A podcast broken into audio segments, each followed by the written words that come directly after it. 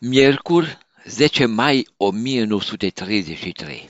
În urmă cu exact 90 de ani, membrii ai Uniunii Studenților Național Socialiști Germani au organizat în piața Operei din Berlin, astăzi piața August Bebel, o acțiune publică intrată în istorie sub denumirea generică Arderea Cărților. A fost o acțiune cu o puternică rezonanță internațională care a dezvoluit fața adevărată a regimului ajuns la putere pe 30 ianuarie 1933. Concomitent cu autodafeul din Berlin au mai fost organizate arderi publice de cărți și în alte 18 centre universitare. La Berlin, unde s-a desfășurat spectacolul macabru, inițiat de studenți și nu de șeful propagandei Joseph Goebbels, se află astăzi un memorial subteran acoperit cu o placă de sticlă. În adâncime, într-o încăpere albă, se văd rafturi goale, simbolizând bibliotecile violate de studenți și profesorii simpatizanți ai regimului hitlerist. Indiferența populației care a asistat și a aplaudat arderea cărților a conferit evenimentului o conotație simbolică, ilustrând ceea ce poetul Heinrich Heine anticipa într-o profeție sumbră în secolul al XIX-lea, scriind, citez, Acolo unde vor fi arse cărți, vor fi arși și oameni.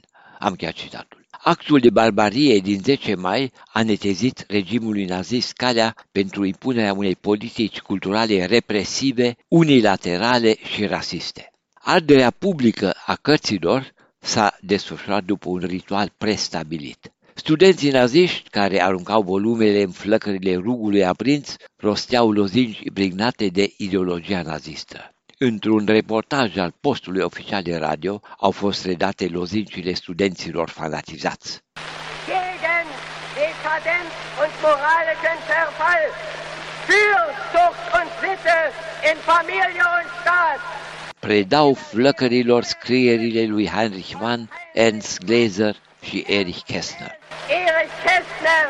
Au urmat cărțile lui Isaac Babel, Maxim Gorki, Thomas și Heinrich Mann, Karl Marx, Walter Rathenau, Franz Werfel, Stefan Zweig și așa mai departe.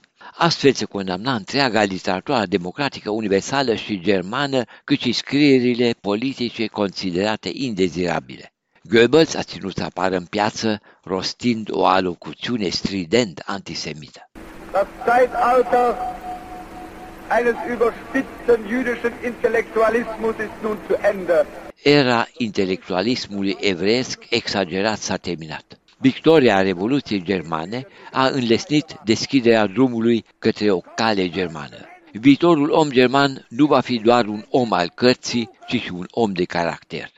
sondern auch ein Mensch des Charakters sein. Prin intervenții publice similare s-au manifestat în alte centre universitare profesori, scriitori sau intelectuali prezenți la arderea cărților. Astfel, șeful de catedră al Facultății de Germanistică din Bonn, Hans Naumann, a invocat în fața studenților dezlănțuiți necesitatea epurării bibliotecilor de scrierile unor autori considerați degenerați, decadenți și incompatibili cu idealul omului nou. Pe lista autorilor indezirabili se aflau în consecință nu numai autori de origine evrească, ci și cei care au publicat scrieri considerate nocive din punct de vedere politic. Unul dintre intelectualii germani care a protestat public împotriva autodafeului, deși cărțile sale nu au fost arse, a fost scritorul catolic bavarez Oscar Maria Graf. Protestul său a apărut pe data de 12 mai pe prima pagină a cotidianului austriac Arbeiter Zeitung sub titlul Ardeți-mă. În acea zi de 10 mai, nazismul s-a îndreptat în linie dreaptă spre barbarie. Cei mai importanți scriitori contemporani fuseseră expulzați din viața publică, iar cărțile lor au fost înlocuite în biblioteci cu operele unor autori conformiști. Presa internațională a relatat în următoarele zile despre întâmplările din Germania, amănunte despre reacțiile presei din România într-o viitoare corespondență. De la Berlin pentru Radio Europa Liberă, William Totoc.